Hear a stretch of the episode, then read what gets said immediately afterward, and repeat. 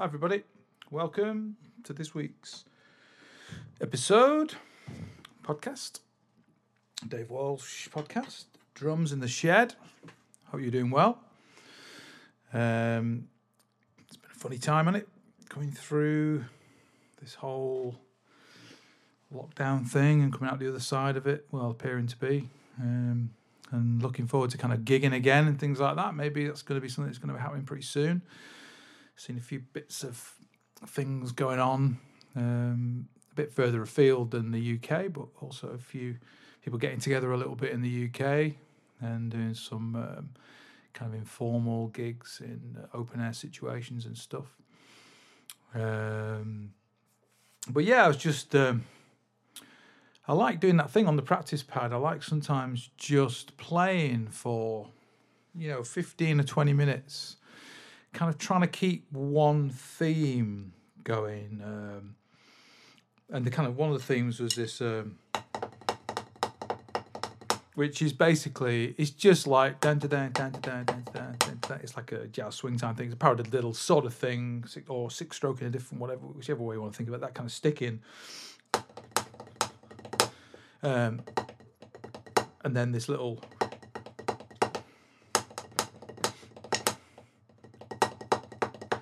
and so the the den is is right hand led, and then the, then then the is a is a right left left thing with an accent on the second left, and it, they're little warm up things that I like to play because they're kind of they're sort of part of the way I kind of connect to the instrument, the part of my sort of vocabulary, that kind of way of phrasing and stuff. So it's just they're kind of nice ways I find to warm up sometimes, and it's a bit more interesting than doing some of the warm, the other previous kind of warm up things that I've talked about, um, which uh, uh, a lot of this kind of. Um,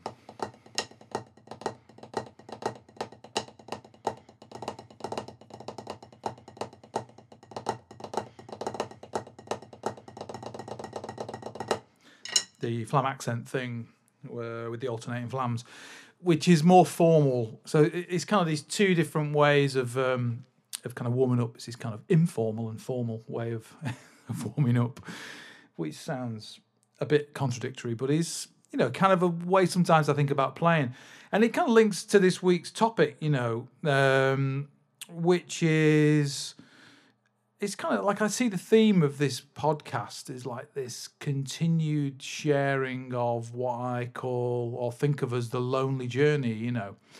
Uh, and I don't mean that in a kind of you know sad way, it's like lonely, I'm lonely. Ooh.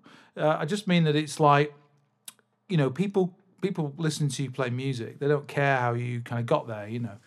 Um, they only tend to care when they when they really like something about the way you do something, and they're also trying to learn the instrument, and they're kind of inquisitive about your process. You know, how did you get to that point?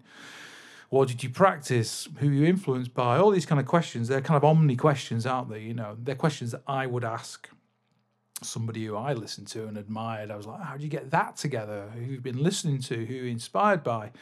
And they're questions that I'm asked all the time as as a as a teacher and, and also as a as a performer. You know, people come up to you and they quiz you. You know, maybe in a, more informal setting, they're trying to get you know, they're trying to find something. Uh, about what you're doing, just in a kind of informal way, um, and then other people, yeah, they want they want a more formal, structured thing. They want to come and study with you and uh, maybe uh, look at the way you have learnt they may be interested to come and you know study with you because of that. They may be interested to come and study with you because there's something about the way that they like the way you communicate, and you have a kind of a, a track record. You know, if you have a track record of, of, of people who've come through you that have ended up being you know considered well-rounded, good players, etc., etc. You know, then people tend to sort of think, oh, that person seems to get good results. You know, uh, and part of me part of me doesn't agree with that sentiment actually. Part of me i always say this is that i don't do the work you know. I do my own work. I don't do anybody else's work for them. They do the work. If if somebody comes to you and has has got the stuff about them you know and is inquisitive uh, is hardworking uses their intelligence um, you know is a good listener but he's also a little bit kind of pushy, a bit cocky, and has got like that kind of competitive side to them, you know, in a healthy way. My experience is if they listen to the advice that you give them about one, things that they need to get together, and stuff that they want to get together, and help them with that, both those processes, I've personally found extremely good results with that. And that's down to the work that they do. It's not down to the work that I do. I do my own work. And but some people, you know, they want to come study with you because they want to know how you work. They want to know the things that you practice. This lonely journey thing. They want you to share in that experience, you know. And part of this podcast and the information in this podcast from from the stuff, you know, when I'm on my own, just gibbering away like this uh, in, in a in a shed with a microphone, he's talking about that process is on an ongoing basis, you know, just sharing an ongoing process, you know, an ongoing kind of life process of where I am at this datum point, you know, and um, and I've I have to say I've really found, uh, in a drumming sense, the last two or three months um, in this situation. Sorry, just a quick drink there. I've got. Um, the old Lidl Argus Import Premium Lager, 4%. These little bottles, which um, my friend Richard Hammond describes them as like an eye bath. You kind of turn around and you go, oh, it's all gone. So you have to get another. Uh, anyway, that's that one finished. I'm sure there'll be another one opening anytime soon.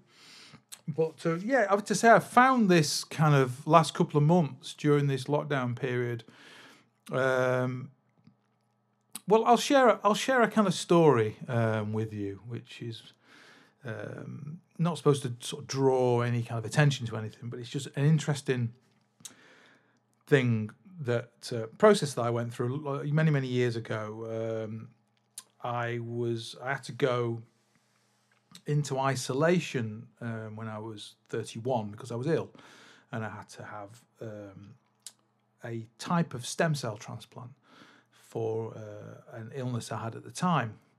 And this was quite a serious situation because it was the it was after a, a mainline kind of treatment had failed. So I, ended up, I had to go and have this stem cell transplant, which was a which was like the second, you know, the second sort of part of treatment if something didn't work, you know.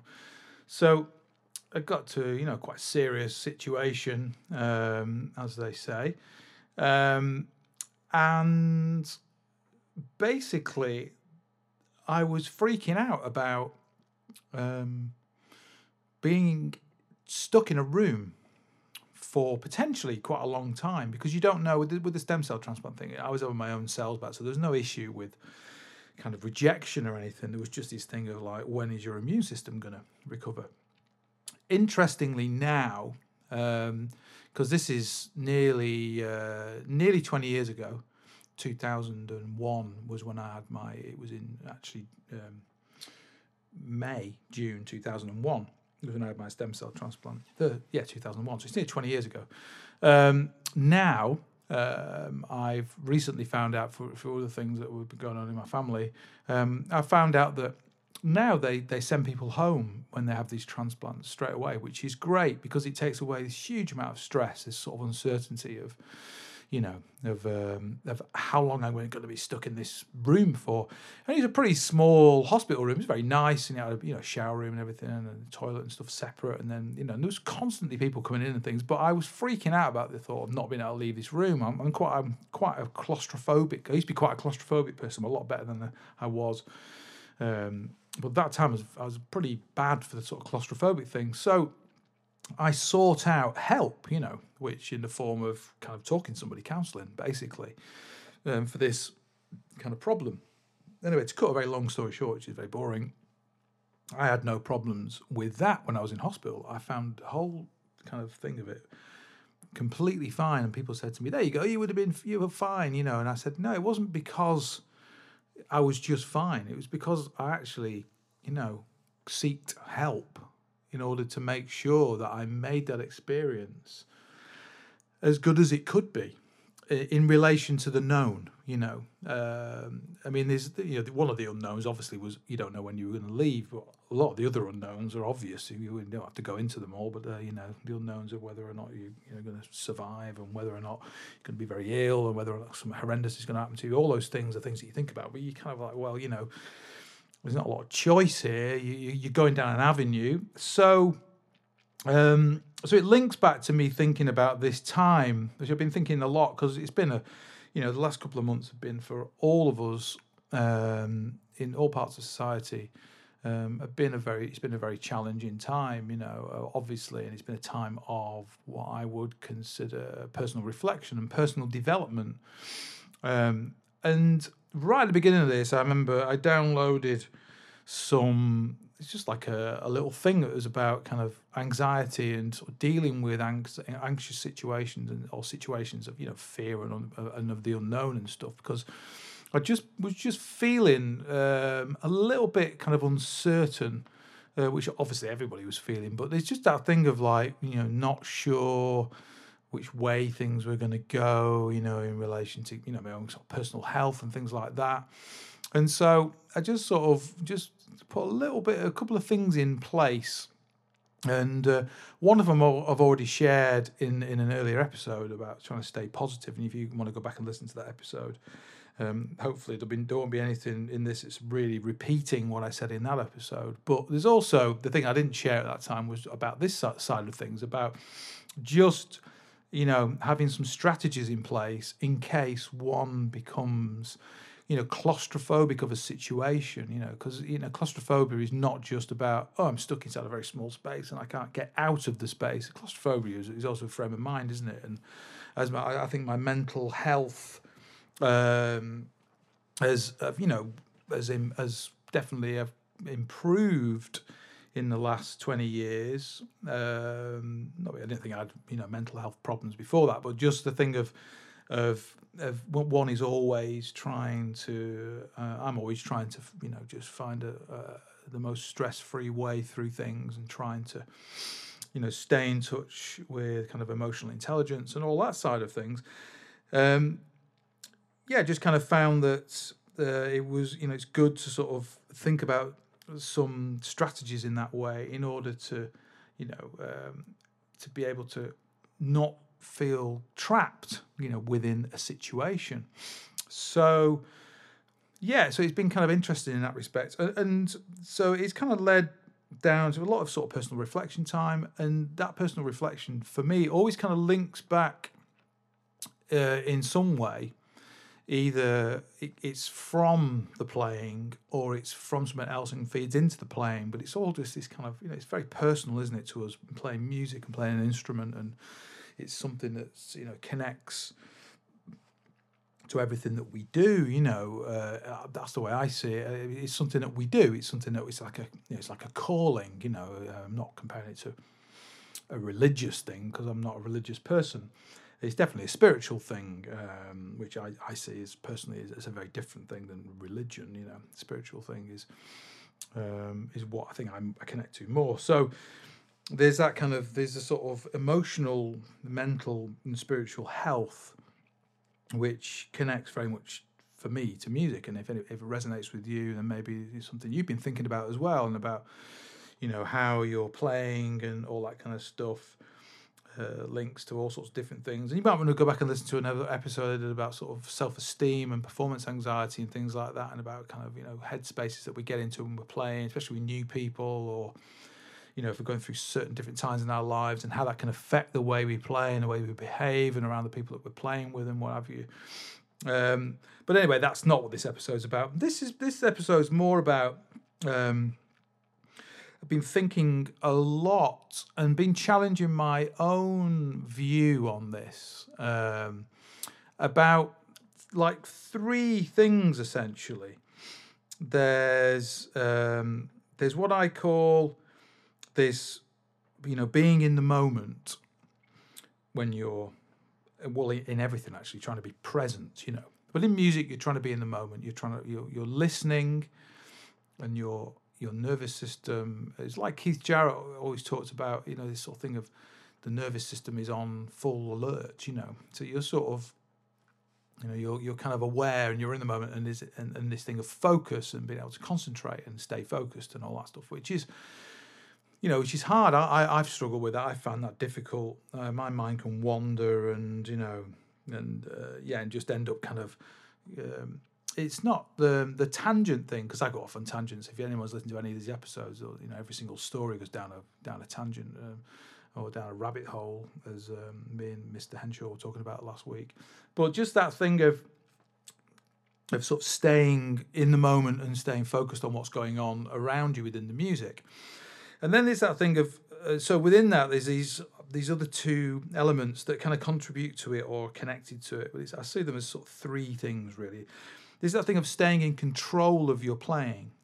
And that's a really deep, tricky subject, you know, which I talk a lot about when I'm teaching um, to my students. And also about, um, I talk to my students about people that they're going to play with and about how they communicate in a band setting, about how they get the best out of the players that they're playing with, especially because like a lot of a lot of students that I teach, you know, they're um, they're mainly between eighteen and twenty two, mainly not all of them, but mainly.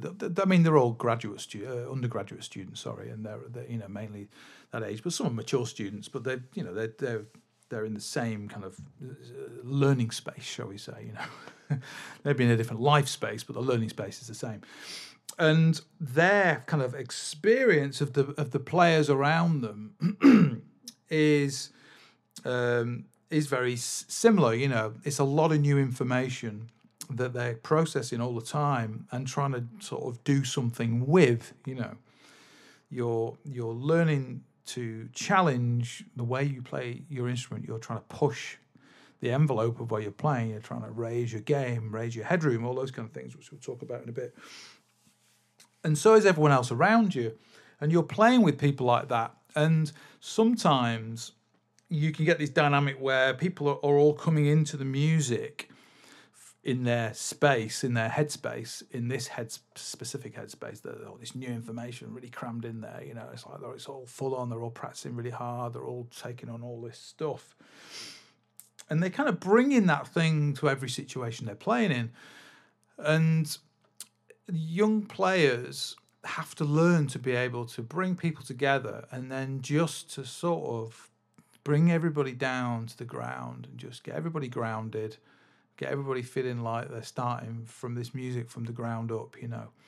And uh, they forget to basically practice things simply and slowly. The amount of times I've I've been in rehearsals uh, with very very good students who uh, are perfectly capable of at the point of when I've come into this situation of being able to play the music that they're talking about playing, and I'm listening to it and going, why is this not together? You know, and I watch them rehearse. So I, sometimes I'll just sit and watch them rehearse. You know, I'll say nothing and watch and observe, and I'll let I'll let you know, if it's my drum student, I'll let her, uh, her or him run the uh, run situation. You know, she might be communicating this, that, and the other to the people around her. You know, and what I notice is that none of them ever really think together, collectively together, about thinking about practicing things like slowly or in a kind of um, in a more sort of simplistic dynamic way you know of just trying to play like the source material uh, the bare bones of the material like really simply so i remember this great uh, great piano player that i know called les chisnall and actually a, a guitarist uh, teaches at college as well yanis pavlidis a really nice great guitarist who who I've played a lot with in the past. Uh, the, both these guys, I've done some classes with them at college, and they both have this thing about just like chord players, just playing like in any style of music. In, in well, it's mainly in the sort of jazz, but any sort of style within jazz, where there's no rhythmical impetus needed with the chords. It's just play things on the downbeat, you know, just be able to play each chord like on the one, and if it's two chords about one and the three, ding, ding, ding, whatever it is, you know. Just the ability to be able to do that. And just for like the drummer to just be able to play the the quintess I call it like the quintessential beat of whatever it is, you know, just be able to do that thing. And then for the horn player or the vocalist or whatever, whoever's playing the melody, to just play the melody almost like off the page, you know, just verbatim, very, very simple. And the amount of times that they can't do that, and nobody's asking anybody to do that. They're all bringing this kind of this energy. It's amazing kind of energy, but they're not knowing how to control this energy, you know. And so anyway, so these like always I always kind of go like let's just hold on a minute. Can you play the tune? No, you can't really play the tune, right? You need to learn the tune, right? Can you play the groove on this? No, you can't really play the groove on this. So let's can you play the chords? Yeah, you sort of yeah. That's like a really you know you want to think about some simpler voicings there. Bass player, can you actually play outline the harmony with you? Yeah, or do you know the line if there's a bass line? Can you actually play that? Can you play in the, in the rhythmical context of what it is or whatever, you know? And you, you realize that people are always, and, and I've done this a thousand times, you, uh, you're always at step two or five in the music in the first instance and not at step one, you know? And so there's all that kind of element about how is anybody ever going to be able to play in a controlled way when that's happening? it's. I mean, I just, I just can't see it. You know. Um, just going to add another um, Argus to the um, to the situation here. Yeah, how's anyone ever going to play if you know in in in the music if if they're going to actually need to to be in control of what they're doing at any time? You know. And this is not a thing about you know control. There's this thing about controlling. You know, everyone being controlling, control freaks, and all that. It's not really. That's not really what I'm talking about. In life, we meet control freaks. You know, uh, all the time, uh, in all sorts of different situations. You know. Uh, and it's, it's not really a phrase I like that. I don't like the control freak because you you know you bring this kind of um, this this this sort of descriptor into another descriptor, and you, it, kind of creates a negative connotation. You know, Pe- people that people that um, come into situations and and say take control can be very positive people. You know, so. Uh, I, I just I'm just always aware of somebody if, if I feel that they're just coming into a situation and they're taking control of it, you know, just sort of be aware of why that's happening and um, and just you know, kind of accept it and make sure that I am clear about what I'm doing and be very clear and, and thought forthright when I feel like I need to, you know, say what I need to say, you know. Um, but but ostensively, you know, I, th- I feel in the limited knowledge of, of you know who I am and what I am so far in my life, I'm pretty much a team player. Really, my my kind of my default setting. It's not not my default setting when I get wound up or annoyed but uh, as a sort of, I, mean, I think I've talked about this again in, in the past in in in that uh, couple of other episodes, one about uh, performance anxiety and about what happens when people push your wrong buttons, you know, and stuff like that. It's kind of psychology stuff, but not to get too deep into that. But basically, I'm a team, teamy kind of person. I, you know, I like I like to feel like I'm part of something. Um, and I, I also like to feel like people are, are okay, you know, around me. Is everyone okay? Does everyone know what they're doing, you know, and blah, blah, blah, and stuff like that. So I think sometimes you know, people like myself can walk into situations where you've got some quite powerful people, uh, you know, personalities, I mean, people that are really, you know, taking, you know, taking control for good or whatever, bad, maybe bad reasons, whatever, but just doing what they've got to do. People are just doing what they're, they're best, aren't they, a lot of the time, you know. And then, uh, just being able to be aware of what's going on and then be able to kind of add in my, you know, as they say, two pennies worth. And sometimes it's just that thing of like, can anybody really play this music? You know, can anybody really, does anyone really know the source material? You know, and then there's the flip side of that, which is this is the third part of this um, thing that I'm sort of seeing, and it's and it's connected to that thing about again about being present, about being in the moment, but really going for it. You know, uh, and it's often that thing of when you see somebody young and they've not they just started playing music and they're just going for it and there's something amazing about that thing you know. Absolutely amazing about that thing. And sometimes i think that musicians and people in, in other other industries as well. But I can only talk about this from my own sort of experience of what I do. But can sort of forget about that thing because it's you get into the sort of tasky, practicey nature of, you know, I've got to get this stuff together. I've got to be able to do this thing. Got to be able to play this thing. Got to be able to play this fast. Got to be able to play this style. Got to be able to play with these people got to be able to get this gig, got to be able to do all these things, got to get this record deal, got to get this whatever, got to, yeah, it's all sorts of different things that can, you know, they're all part of the process of of life and playing, and they're perfectly fine. But sometimes we just want to feel like that thing of when we first got into playing, you know, of just like going for it, you know. And so I've been thinking a lot about this, the triangle of this, and about that thing of of when one needs to stay in control and when one goes for it, you know, and uh, the sort of balance between what that is, what some of my thoughts have been. Um, and so some of this links to like how what I'm thinking about when I'm practicing.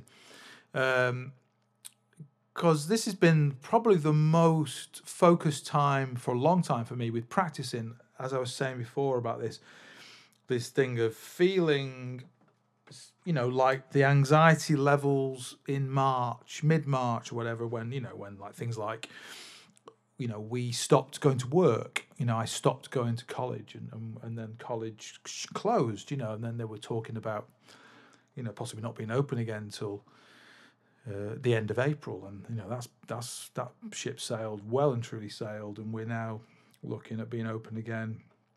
Um, well, maybe first of August actually to open the building and clean it, but we're not going to be back in work until maybe September. I don't know; it's an unknown at the moment, and it's not something that I have any real you know, um, knowledge about because because there's all sorts of things going on you know in wider society. So we're just it's pure speculation, but just that thing of of in March, just trying to process all that and like, whoa, hold on a minute, this is really like this is this is a serious vibe. What's got a serious situation, you know? So, um, the practice thing, because of sort of having, I mean, I I feel like I've I've had a reasonably positive attitude towards uh, this situation. One is because I ain't got anything really to complain about. Let's be let's be fair here. There are people in the world who've got far bigger stresses than I've got. So it's not even I'm not even you know shouldn't even really be talking about it. But you know you're in the situation. You've got to get on with what you're doing. And uh, and also it's you know I've still been at work and and uh, that's been a good focus because there's all kinds of stuff going on there anyway. But just just in the thing of being like I think a lot of this you know musicians feel like this at the moment. I'm not speaking for anybody else, but it's just quite it's it's quite an anxious time and uncertain time for people that are in the entertainment industry and musicians, you know. And it's like, well, yeah, Kel Surprise. Well, that's like a, you know, like, wow, you know. Um, sorry, there's a it's an eBay notification. I've been uh, not to go off on a bit of a sidetrack here, but a few of you may know uh, I've been buying microphones recently, which has been a nice vibe, you know, because I'm trying to get my studio, uh, my shed studio, a little bit better set up. Uh,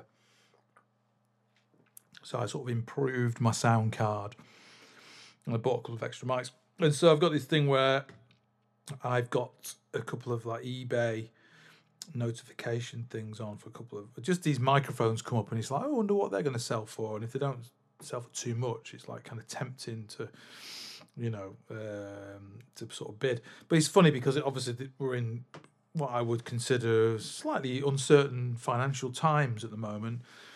And um, just just sort of observing things like you know the, the sort of microphone market, which is one thing I've been keeping my eye on, and another markets, things seem to still be quite healthy. You know, in relation to sort of uh, the price of things seems to still be you know roughly around where it should be. So it's kind of uh, it's kind of interesting uh, whether that's going to stay. I don't know, but uh, but anyway, yeah. Back to this sort of thing of of yeah, sort of, sort of staying kind of positive and focused with practice.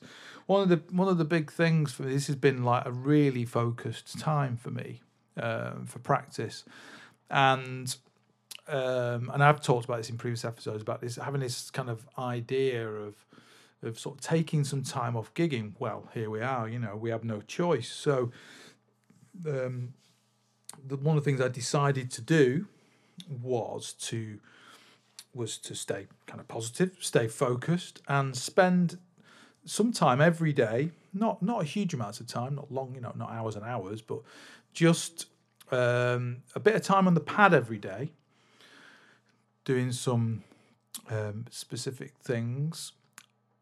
I set up this bass drum practice pad thing, which I've got down here on the floor. It's just a pearl, like it's like a foam thing. The pedal attaches to it, and I have that set up, and I've been doing.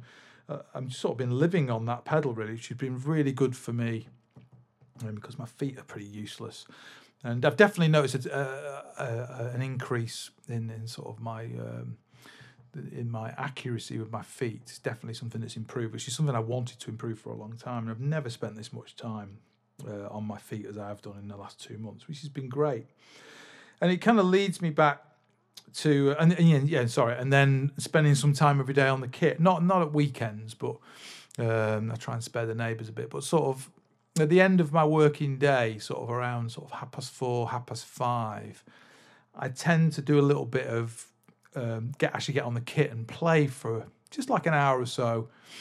Um, so I'll try and do some pad stuff early in the morning before kind of work, and um, sometimes I've been going out walking, other times I've been just been doing the pad, and then and then sort of later in the day, um, getting on the kit, and then at night coming back to the pad and doing some more things with a metronome and stuff, um, and just being very specific about what I've been practicing. Um, but a lot of it's been based around the ground up, about from the feet up, keeping really focused with how the feet are playing. So I've been recording myself a lot, really listening to the to the bass drum and about the accuracy. And then I've been doing a lot of uh, recording and moving the microphone around and retuning the bass drum, and then sort of, and just been like really pushing like that part of my playing when I've been um, recording, and actually going, you know, do I really need to play that much in the bass drum, uh, and really being more kind of focused on what the bass drum's actually doing, and and so it's this kind of idea or this balance of of do you really um, put all your controlled energy, shall we say, into the time when you practice, and then you know follow the the, the thing that every great artist says and, and teacher and educator and wise person. You forget it all when you play, which of course you do. But there's one thing in that: is it do you forget to stay in control? You know, or do you abandon the control as well? And and I've had lots of arguments on both sides of the fence. And and it's funny because in life I've moved through the, the two different opinions. and as I'm getting older, I'm moving more towards, you know, maintaining the control as opposed to being just kind of, you know, out of control and just kind of going for it and just going for anything, you know. Um, and I think that maybe that's because of you know maturity. I don't know. Maybe it's just because I'm getting older and slower, and uh, just want an easier life. Maybe it's because of of judging professional situations. I was going to talk. I'll talk a little bit about the sort of recording thing professionally, not not in your own sort of recording, but how that kind of the thing of when you're recording for other people and having those discussions about about what they're trying to get out of you in the music and what they need in the music and about using and then calling on your sort of professional what I would call um you know your sort of professional integrity or experience about or about what you are hearing and what you would do in that moment or whether you're pure what I'm mostly doing when I'm recording is I spend I think 90% of the time just trying to understand what the person I'm recording for is wanting me to do for them. You know, that's that's my and it's and it's from that Steve Gadd thing which I've talked about before. Of you know, I always go with whatever the producer is, unless I really really feel strongly about it, and I kind of agree with that sentiment. You know, I think there are very few situations where I really feel something is, you know, what I'm hearing is like much stronger than somebody else's vibe. It's very, very, very, very infrequent that that happens. The thing that sometimes is hard in the studio that I find hard is when you when you can't quite get what somebody is wanting you to do, you know, and that's that's really challenging. And uh, and it's not a situation where you know they're, they're on the phone to somebody else and you've been effectively fired in the moment. Uh, they're, they're, they're, they're really still communicating with you in a, in a really deep and enthusiastic way and you're feeling like i can't quite find this thing. What is it? And there's you know luckily you've got time and uh, you know sometimes having more time than uh, than you would normally have can create those kind of problems. Um, i've found that less so as i've worked with better people. I think that people that really need you know know what they want will will spend the time getting what they want and and do no more than that. They won't won't labor the point um, a couple of people I've recorded with a lot they will if something's right it's just right you know if something isn't right it isn't right and it, it, we'll take the time to have the discussion to have that kind of a space to find what is right but um, but yeah, I wasn't really going to talk about that. But I mean, it's kind of what it is, really. But it's just that thing of, of that's when you're calling upon this experience of well, your experience of playing, but also your experience of how you practiced. I feel much much closer to that kind of headspace and and and control when um, when I'm in the studio and I'm trying to really get something down, and it's something that um, you know, needs kind of delivering. I, I, really feel that that practice headspace come back. You know, a lot of the time, just that thing of being able to really you know, just be able to focus and deliver something that's you know, and it's normally something where you're not not listening to a great deal else because there's not maybe not a lot else. You're not playing to a lot else. You might just be playing to a click track. You know, you might be just playing to a uh, to a, a pre-recorded a MIDI track with some, you know, live percussion or live bass or something, and and so you're kind of there's just all these different kind of headspaces that I, I always find myself in because of the nature of the different sorts of music that I play, you know, and uh, and so it's like very very different than that thing of being in playing improvised music. Um, and and uh, and that can be free improvised music or or or, or kind of uh, jazz music, jazz music, which is which has got form, you know, or music that has no form, but playing freely within both those settings, you know, and it's it's a really interesting kind of uh, they feel like the other ends of the scale for me uh, musically, you know, but somewhere in the middle of them is me, and I feel like they feel like the same thing, you know, which is which is really interesting. But um, I'm just going to pause momentarily because I'm going to check what this microphone is going to sell for because uh, it's um, it's looking quite interesting at the moment. But so I'll be back in a minute just to once this is gone. It's got about a minute or two left, so I can feel myself getting a little bit distracted by its uh, by the auction. So yeah, we'll pick this up again in a minute. So there you go. Welcome back. Sorry, well, not welcome back to you. Welcome back to me. Um, yeah, it's amazing. Secondhand mics, what they go for. I was quite surprised at that. It's um, the market is strong. So there you go. Uh, I just look at. I always look at new prices. You know, so I just go on, you know, one of, the, one of those websites like Thomann or something, and just look at because they they sell a lot of microphones. You know, and you just go, well, what can I buy a new one of these for? You know, and then you sort of look at the second-hand values, and you people are paying, you know, on like say a microphone that's seven hundred pounds, which is a you know would be a really good microphone uh, for the you know that kind of medium pro level, you know, uh, like a, C four one four or something like that, um, AKG, and people are playing you know within a hundred quid for a used one, which is not in sparkling condition, you know. I just think, like I was looking, I bought a 451 uh, AKG 451 uh, B uh, hi hat mic and uh, I was looking at loads on eBay. There was loads. There's some older ones, the E ones, and then I think there's the EB, and and the one I bought was the newer one, the the B. I think I, I get all the numbers all mixed up. I don't really know a lot about them, but I did quite a bit of research on on what and and you know the new one was the best one to buy for lots of different reasons. One because the where the where the capsule and stuff are connected together um, they use a different alloy. Uh, the older ones, they they were susceptible slightly to rust, you know, so they would start to just make a slight buzzy no- noise uh, that was very very hard to get rid of um, when you when you're recording. So anyway, and then the other one is, is that it has the the pad on it and the roll off for 75 hertz and 150 I think. Can't remember. It's got, to, yeah, it's on the mic. I just have it set because I've got it on the hi hats.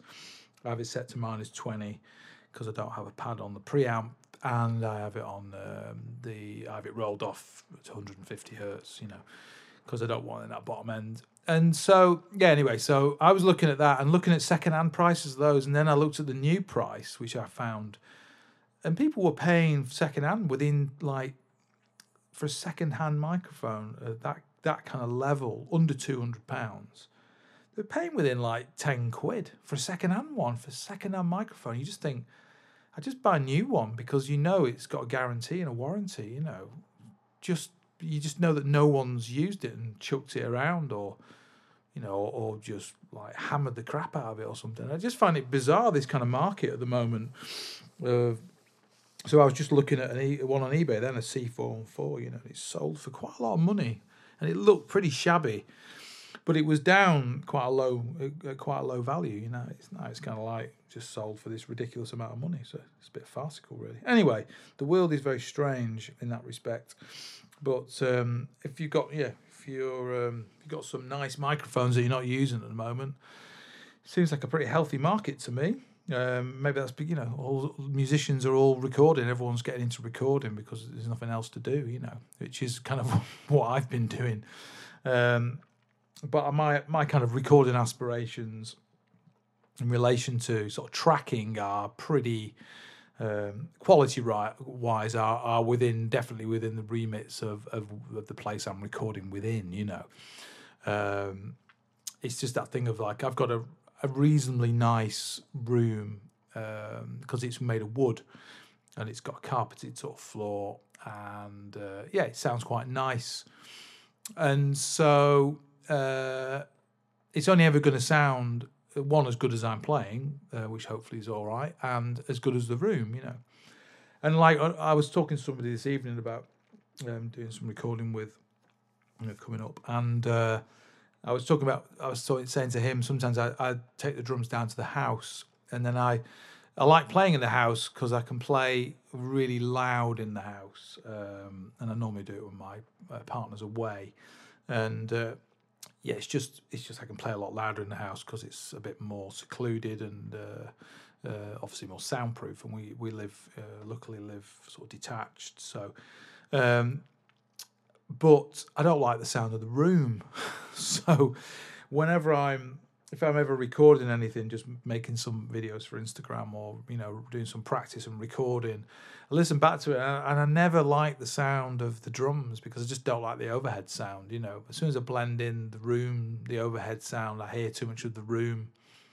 Whereas in here, my shed, I really like the overhead sound. It's a lovely tight sound, you know. Um, but I, but I, my mics aren't great, so I have been looking at buying some other microphones as overheads because the um, the value of the value of the microphones I've got from when I bought them, I bought mine secondhand because it was all I could afford at the time, and uh, and I got them for a really good price, and they seem to have gone up quite a bit secondhand since then. So the kind of thought thing is, well, if I could sort of stretch to some nicer overheads, I could sell these and get some of my money back, you know. Because um, my my thing, like with cymbals or with drums or anything, whenever I'm going to buy something, there's always something to sell, you know.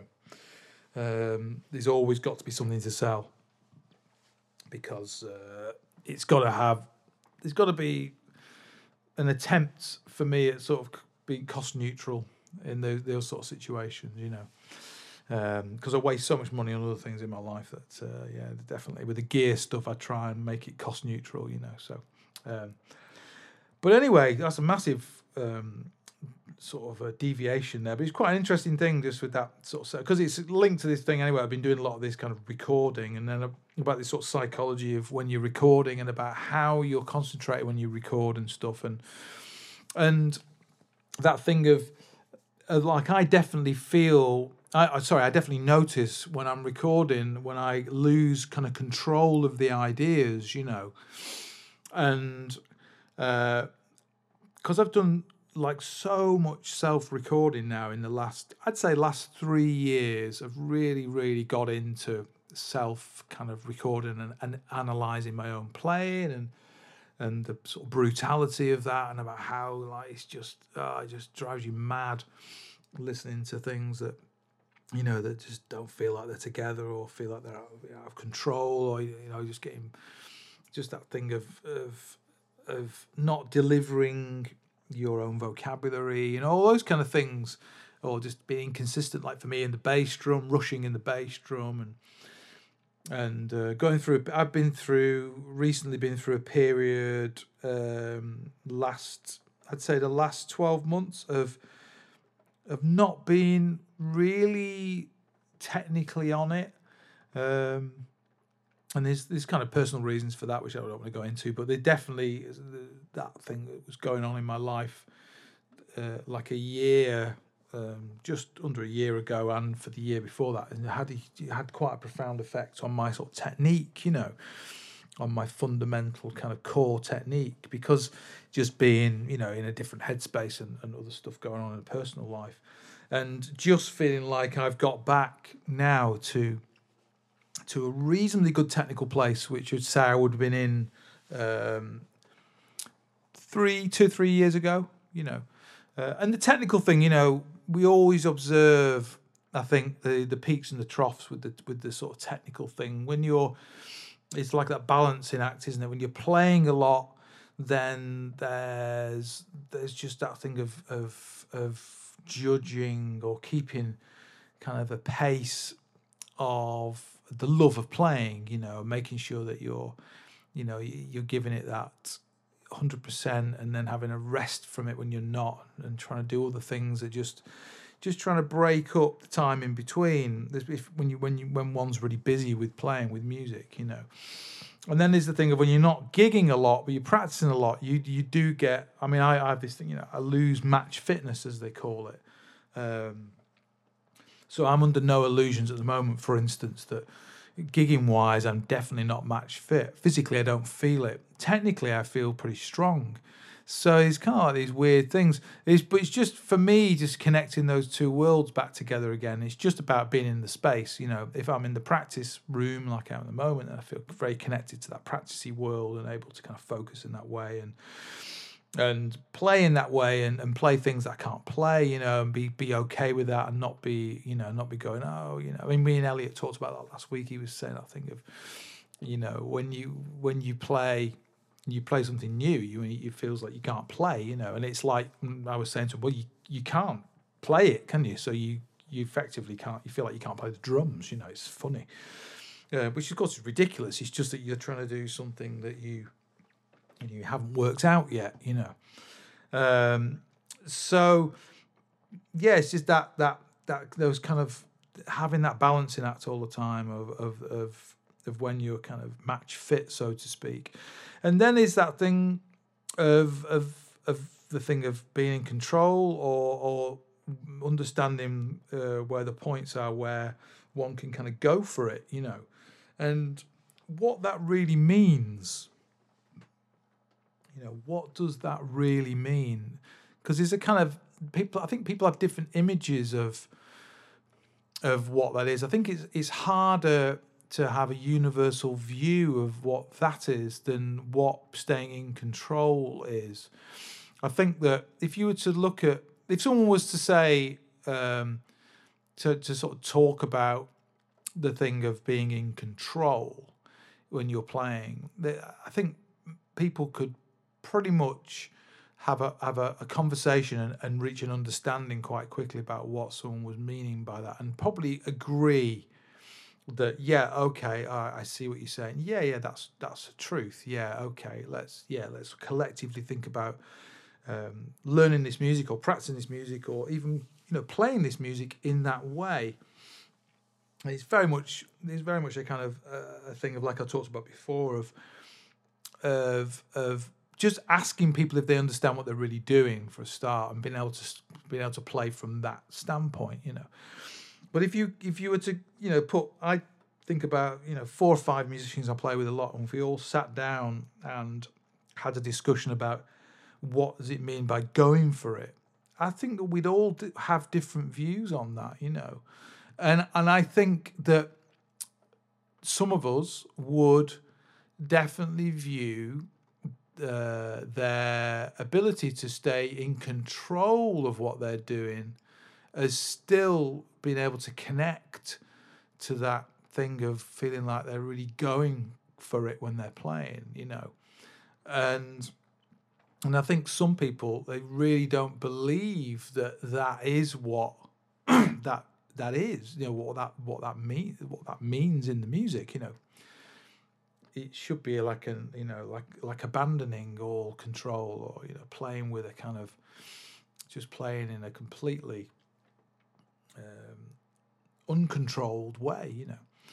Um, so it's kind of interesting that I think that that would always cause people to to have a different view, and so therefore, you know, from that, it's something that I think people rarely talk about. But I think that when people, um, and people when you play with people that you that you really like playing with, one element is that when you feel like they're going for it, that you're connecting with the way they're going for it.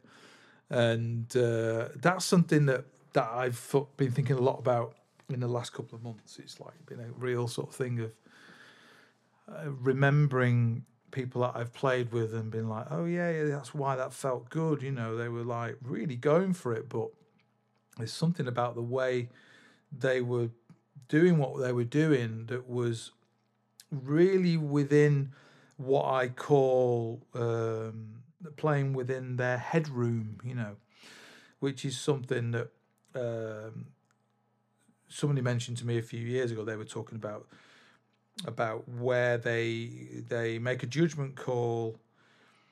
Um, I don't even know if it's a judgment call, but there there's like a when they're playing, they're they're aware of their headroom, you know, in in their playing, and and and so it's not getting into um, if you're if you're pushing your headroom or you're you're you're trying to play outside your headroom. My my my view is, and I talk about this a lot when I'm teaching, is that you're trying to sort of get outside of the the natural atmosphere or the the, the the uh, the natural environment of what you have created and understand about yourself you know so you're going into you're going out of your environment you're going out of the uh, your the kind of atmosphere you're going into space you know into outer space so to speak. And so you're going into an area where, where maybe you know you don't understand the systems or you can't breathe or you don't understand the information or you don't know which direction to go in or you know all I could go on and on all any of those you know sort of imagery or things or you can think of whatever they are for yourself you know but it's basically all players that that I admire and and in all genres of music they really present what they do to the listener, the person that wants to hear their music, they present their environment to them. You know, this is my environment. This is where I know myself. This is where I am at my best, you know. And when I think back about people that I've played with who really go for it in inverted commas, they're definitely not getting outside that. They feel closer to that almost than when they're playing in what people could consider as a controlled way. I mean, that's so that's my kind of view of it. You know, I don't know if that connects with anybody. And it's kind of long, rambly kind of explanation as to that point.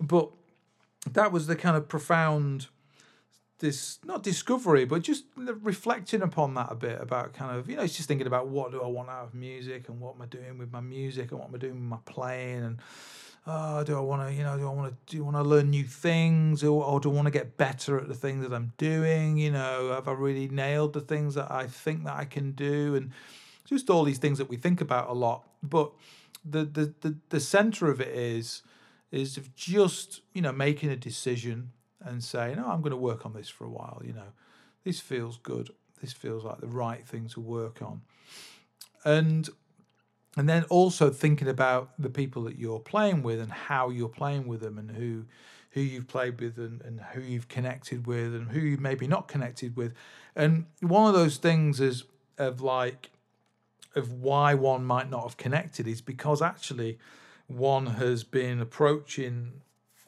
this element with the kind of wrong headspace you know and not understood how somebody else plays and gone actually oh, actually if I'd approached this in this way actually maybe we would have connected. You know my expectation was was this in the music or it was going to go you know in that direction or whatever. But actually it ended up not feeling great you know for this that or the other reason you know whatever. And actually when you kind of revisit maybe revisit playing with that person maybe five, four, ten, whatever years later, or six months later, or whatever, if you consider that maybe it was more about them understanding how they, you know, connect to how they go for it, and you having a different expectation of that, maybe you, you know you could have connected more with that person. I definitely feel like there's people I've played with um, who I could have connected more with, and because I've had the wrong attitude towards what that situation was, you know, and that's that's in lots of different musical situations and for lots of different reasons, you know, and uh, I I think I've definitely learned a lot about myself and that in the last last five or six years. Um, and then just that thing of listening back to yourself and going, you know, does does if I my perception of like really going for something or just to, like playing something really well, which one sounds more satisfying to listen to? It's quite challenging. There's no answer to that. It's just I'd just say make that observation of yourself. You know, I've definitely felt like I've got a clearer answer to that now than I've ever had in my life. You know. Um, but a lot of it's about this headroom thing and really understanding what is your headroom, you know, and connecting the headroom of what you're practicing. So, you know, the idea of um, of practicing is that uh, one shouldn't practice things that one can already play. Now, that's that can be uh, quite confusing, or it can be a flippant kind of thing, you know. But essentially, you know, one must be aware of whether they are really playing something correctly to make that judgment call, you know. And for instance, I've definitely not uh, made that judgment call uh, in the correct way sometimes. So I've abandoned things that I think, oh, I'm not going to practice that anymore. I can do that, and actually haven't been able to do it. Uh, one is because maybe I didn't understand it fully, and one is that I maybe didn't practice it uh, in all the ways it could have been practiced. And that's just a thing where you go back and back and forth. So well, sometimes you can feel like you when you're practicing that you're going back to things that you thought you'd nailed, but actually it's been aware that you're bringing something new to that exercise. You know, oh, I'm, oh yeah, yeah, yeah, I'm doing this with that. Yeah, yeah, yeah. Oh, it's added this whole new dimension to it. Wow, it's like a, another door's opened with this thing that I've known for 20 years or something. You know, uh, that's definitely happened for me. Um, but but there's but there's definitely a thing. I really do think you shouldn't practice things that you really can play. I mean, you're not. You're just playing then, and that's fine. But don't think you're practicing because you're not. You're you're at the instrument and you're playing, and that's perfectly fine. But to tell yourself, yeah, I'm practicing really hard. You ain't practicing really hard. You're you're just playing. And then if you're just playing along to records and having a bit of a play, and that's great. You know, again, that's not practicing. It's just it's just playing along to records or having a bit of a vibe, which is perfectly cool. You know, there's nothing wrong with that. But it's when I've had students who said to me, "I did five hours practice yesterday, and I and it's a day where I was teaching, and I was on that corridor, and they were next door to me, uh, on and off all day, and I was, you know, I was hearing what they were doing through the wall or walking past the room when I was having a break or something, and watching them, and I would make, I, I don't know, and you know, like a call that an opinion that they were practicing of all that time I heard them when I, I really heard them practicing for maybe about 40 minutes or something or an hour or, or 30 minutes or whatever just because of the way in which they were playing and then I may maybe see them the next day for a lesson. They say, "Yeah, I did six hours practice yesterday," and I was like, "Oh, okay, I was listening to you. Yeah. So you really think you did six hours practice? Yeah, yeah, it was really, really, yeah. Don't what what were you actually doing with that time? And then when you start breaking it down for them, they realised that actually they were playing for six hours. Sorry, they were playing for four and a half hours or five hours, or maybe you know maybe three hours and practicing for three hours with breaks or whatever. But to say I was practicing for six hours, you definitely weren't practicing for six hours. You were at the instrument for six hours, which is totally cool. It's better. It's better than not being at the instrument. I think you know it's nice to be able to get to the instrument. Is always good. Um, but yeah, just pointing that out, you know, um, and so that people are just aware of what it means to to to go. Okay, I'm I'm practicing now. I come to the instrument to face something that's difficult, you know, and and so that thing when it links to headroom is is that I'm I'm fully aware I'm at the what I would consider the outer like um, the outer regions of my territory or my environment when I'm when I'm doing that because what I'm doing is new or it's not something that's internalized you know um, in, in any way. And and, I, I I believe there's sort of three two or three levels of internalization for me. I, you know, I think there's a kind of there's a literal internalization it's that thing of incompetent competence and all that blah blah blah stuff you know it definitely is that kind of you get to the point where you know there's that unconscious competence and that you're you're you're able to just you know do things you know, you know i don't need to explain that it's obvious. So um but there's kind of like the thing the thing that you when you're practicing is timeline with that so you know the headroom thing. It's I see it as um, it's kind of spherical, but it's also moving along um, horizontally. You know, it's going. It's it's a spherical thing in a timeline. So you've got this kind of environment which you're within, and as the timeline moves forward, things change in the environment in this in the sphere. You know uh, I see my headroom as a spherical thing. It's just you know you can see it any way you like. You can see it as a circle. You can see it as a, like a weird jaggedy shape. I don't mind. You know, I mean different styles. You know you could definitely have that kind of view of you know, if you're more of a funk drummer than you are a, a, Latin drummer, then you've like you've got a spiky thing with the funk, you've got a long line of experience, and your your kind of headroom is quite high with that, and the Latin thing is a very low headroom, is a very little you know knowledge or experience or competence or whatever. And so it's kind of having those views and understanding where you are with those with those specific things.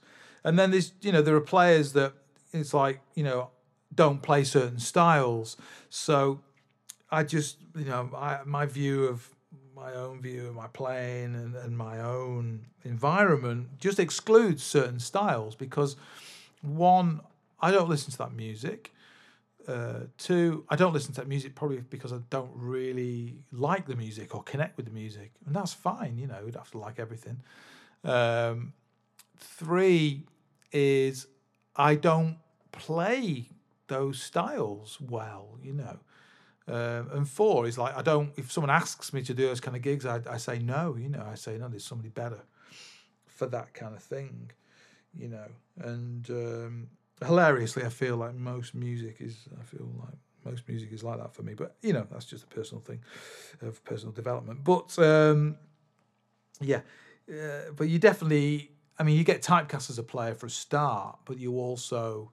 Uh, and sometimes you have to fight against that and say, well, actually, I am a rock, I can play rock, you know, or um, I can play funk, you know, whatever. Some people might just see you as a, you know, as as a funk drummer, and you're actually a really good Latin player or a really good jazz player, you know. Um, but your kind of strength is funk, and so therefore there's that kind of typecasting thing. So you know they have that view of your kind of competencies, but your your own um, headroom is actually you know has has more dimensions to it than their view, um, which which is you know which is obviously a good thing you know in relation to what you can bring to that situation. Um, but you know the more typecast we get, then you know that people can can just think of you in, in quite a sort of a in quite a blinkered way, you know. So that's just the nature of the business. That's what happens. Uh, there's lots of great players out there that people don't think of being able to play all these other kind of styles, and they actually they can, and they're very strong with them, you know. So, um, so yeah, that's kind of that's kind of where the headspace has been really in the last uh, two months, and uh, and a lot of it for me has felt like it's come from the ground up, from the feet, literally from the feet, from the bass drum actually, a lot of it, um, and just really stripping things back in a in a in a really kind of uh, in quite a tough way, really, of of going, you know, actually this isn't together. This really needs to be together. I need to get this. I need to get this part of my playing much more solid. I need to make sure that I play, you know, stay in control, stay in control of the ideas, stay in control of the delivery of the ideas, stay focused, don't get sort of drawn into some sort of crazy nonsense which is just all flailing around, you know. And uh, and I think that that process of practicing and, and sort of awareness uh, it, it really just helps it definitely helps me feel like in in any situation like i just have a, a, more of a connection to sort of my core kind of playing you know so um, yeah it's been really interesting time so i hope you know some of that may have been interesting to you some of that may resonate with you some of that may be you know, completely contradictory it's all just a personal story isn't it and it's you know it's only one part of quite a complex jigsaw of other things that are going on. It's not just the whole truth and that's it.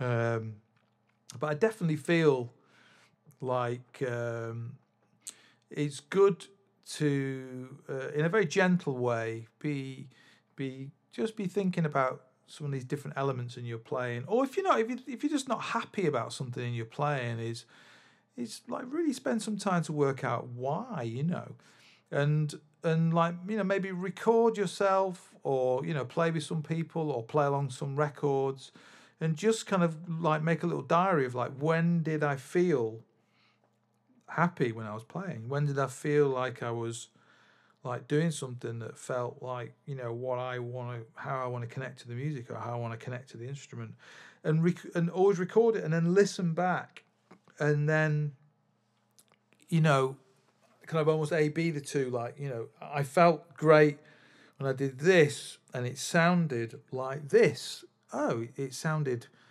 you know, sounded better than I thought it would, or it didn't sound great, or whatever. You know, um, like I used to have the thing of. Um, I would listen back to things, and quite often, not all the time, but quite often, they would be better than I remember.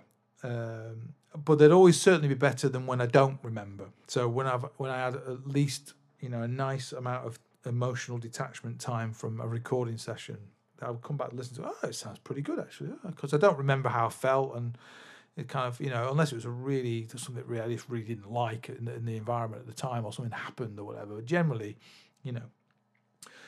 And as I've got older and got better, that has happened less and less. I've been more and more accurate in my kind of perception of, of, of, of actually how something sounds. You know, now one could say, "Oh, that's because you're, you know, maybe you're thinking about it too much, or you're thinking about it more, and therefore." it's stifling the way you're playing, the creativity in the moment. And that's you know that could there could be some truth in that, or they're saying, oh, you're just more aware of of what you are doing and what you're trying to do, and your kind of expectation level is higher, and so therefore you know when you don't you're not you're not meeting your own expectation levels then you know you're disappointed and that's you know that's fine. Or they could think that you're um, just uh, being too hard on yourself all the time you know and being like self-deprecating and all that kind of stuff. Um, which can be you know that can be um, that kind of false there's, there's, there's the times when sometimes it feels disingenuous or like false modesty with some people. I always think they're sort of, you know, they don't really feel that bad about something that they've done, and, uh, but they're going on about it being like whatever, you know. But uh, like I, it, I think a lot of that comes from when you really under like I, I feel like I understand more when I say I don't like the way I've done something or it's not whatever. I feel like you know, it's genuine and it's for these reasons, and I'll be specific down to the minutiae. You know, this is exactly why. This, listen to that. That's not what I wanted to play. You know. Uh, so therefore, it wasn't what I, you know, expected, and then therefore I'm not that happy about it, and I'm going to say it's, you know, it sucks or it's shit or whatever. And then somebody will come back and say, yeah, it sounds shit, let's do it again, or they'll say, well, actually, I like it for these reasons, and then you have to go, okay, I accept it, I'll let it go, you know. Um, and it's making that judgment call when something really, really does suck and you can't live with it, then you've got to say, no, I'm redoing that, you know. And and I do that sometimes in the studio. Very occasionally, I will just say, no, just let's just go again. That's definitely not the vibe, you know. And the thing in the studio as well is we are in control, aren't we, of you know, if something's not going our way and we're playing and we're getting into a take and we know there's a bit of time and the self confidence is in a pretty good place, then it's easy to fall off a take, isn't it? Just oh, sorry, oh, I've just gone wrong. Ah, let's start again. You know, that's something that um, I don't I don't do that anymore. I used to do that a little bit, maybe twenty years ago, but I don't do that anymore because of because of technology now. I even when I'm at home recording, doing my own, just doing my own practice videos and, and writing tunes and playing along things, I keep everything um, because I just view it as like my personal practice. Well, you know, I just want to get through the piece of music and and and get to the end of that thing and do these certain things I'm trying to do. Okay, it went wrong there in the B section or whatever. This link thing went wrong and I mess it up and I'm going to listen back to it. It's going to sound crap, whatever. But actually, that doesn't matter because I'm going you know, the rest of it has got all these important elements in it or whatever. When you're in the studio recording with somebody, the thing is that now we have the technology with computers and with editing. It's like I mean, Logic. I've been doing loads of learning loads about Logic and really learning about editing properly and it's like amazing what you can do even with drums you know even when you've got cymbal wash and stuff what you can what you can uh, edit and splice together or whatever you know just just the, just those options so I, i'll i'll always finish takes now anyway. You know, uh, the time when you really know it's not going well is when they turn when they turn the recorder off and, and you're like, oh, okay. And that's that happens. That's happened to me. You know, happens last couple of times I recorded. People stopped it and gone, yes, yes, yeah. Should we just do that again? It wasn't quite, and you're like, yeah, yeah, yeah, yeah, yeah. And you're glad because you know they're never going to use that take, and you knew, you know, something was not but I, I, I just plow on. You know, even if I make a mistake, I plow on, and then you know, just make just make a note to say, "You did hear that, didn't you? You you heard that little mess up? Yeah, you heard that. Good, good. Yeah, it's clocked that. That definitely isn't seen the light of day. You know, but." Um, yeah. Anyway, so it's kind of it's an interesting it's an interesting headspace to be in. So um, yeah, that's about it really for this week. I just wanted to. It was just like a catch up. Obviously, I've had a f- couple of interviews in the last few weeks and talking a bit about gear and bits and bobs of stuff. But it was just more of a, you know, just like a bit of a catch up, really, of, this sort of time, strange times. Trying to hopefully, if you know, any of these thoughts or mm, sort of gibberings help anybody feel a bit more positive and some people are feeling a little bit like, oh, this has been going on for a while now. When we're going to be playing music again, I think you know, it's uh, it's blink of an eye in the timeline, everybody. So it's just yes, yeah, stay kind of focused, keep the faith, you know, keep um, keep the faith in yourself and the music and what we're doing, and uh, the beautiful world of music and that uh, like that social connection that thing that breaks all uh, all barriers in society. The music is strong through all barriers in society. Well, they don't exist in music. That um, yeah, keep the faith and um, yeah, have, have a great week and uh, hope things are good with you. I'm still trying to get a couple of uh, little interviews together. Um, hopefully some news about those soon. and what else is going on? Um, just um, yeah, just very just very busy with work at the moment. It's very full on, which is uh, usual at this time of year. Just um, towards the end of the the kind of academic cycle, so to speak. Now, just, just this week is a big uh, big sort of uh, datum point for the year for a lot of our students, our third years. So that's going to be exciting to see the work they're handing in. And then um, things will, through July, will kind of um, come together. And then August is hopefully going to be a slightly quieter time. Um, but no kind of holidays or anything this year. So, yeah, and yeah, just waiting for the gigs to start again. Really, my you know, my my the joke at the moment. It's not a joke. It's terrible, but my next gig is in a year, and a year and three weeks. So um, yeah, so that should be looking forward to that. Um, hopefully, I've got some stuff together by then. But yeah, yeah, it's a July 2021 is my next confirmed gig.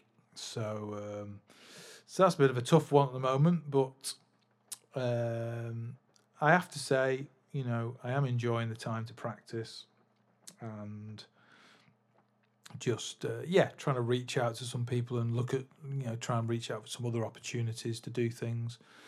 Um, and yeah, that's about it really.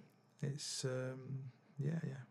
The other thing, big news for me this week, is completely disconnected from drums, is I bought another shed, um, which this is literally a garden shed.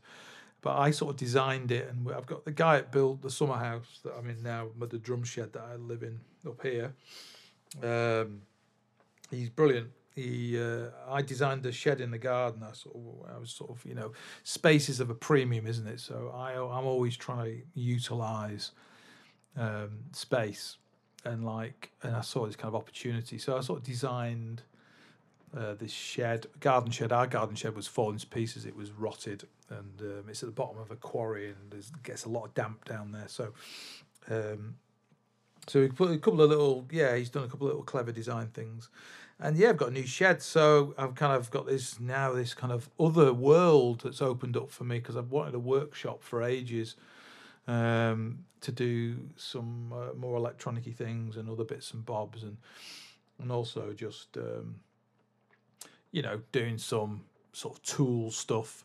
So um, I used my I bought an angle grinder, for instance, recently. I used it for the first time today, which was very exciting. Nearly took my eye out with some uh, sparks of metal, but that was fine. That's what we do. A bit of health and safety in the area there, but yeah. So that's um, that's been uh, that's going to be sort of an all-consuming thing I can feel for the next few weeks. So I've got to kind of try and stay on task with the music as well because um, it's easy to get obsessed with things, isn't it? And just to kind of end up oh yeah, I haven't played the drums now for a month because I'd been, you know, soldering my fingers together or something, you know, whatever. so anyway, yeah, so yeah, they got the new shed. I've been waiting for that. That was ordered before lockdown. Obviously, nothing's happened. Then we've had a load of work done, and had a new driveway and stuff. So we had a lot done on the house. We're in the middle of this kind of a lot of things uh, getting sort of done now. It's all just suddenly happened. So um, it's like full on, sort of like everything's been pretty chilled and quiet, and then suddenly, you know, uh, lockdown is kind of finishing, social distancing is changing, and then all these things are suddenly being able to get done, you know. And uh, and yeah, work's kind of accelerated hugely in the last two weeks, um, and things are changing there massively. But so we're just looking at, you know, what's going to be going on over the next few weeks. But I've been trying to stay away from the news a bit, just trying to, you know, because um, things have felt a bit more normal and uh, yeah, trying to stay away from the news and just trying to. And that's definitely been helpful, and it helps with the focus as well. Um, it feels almost surreal the, the the the kind of news situation that was happening at the end of March compared to the new situation now that's happening at the end of June. It's uh, it's almost like two different societies. It's very very strange, but uh, anyway, I digress as ever. So thank you for listening and um, have a great week and take care. And uh, I'll be back again next Sunday. So bye for now.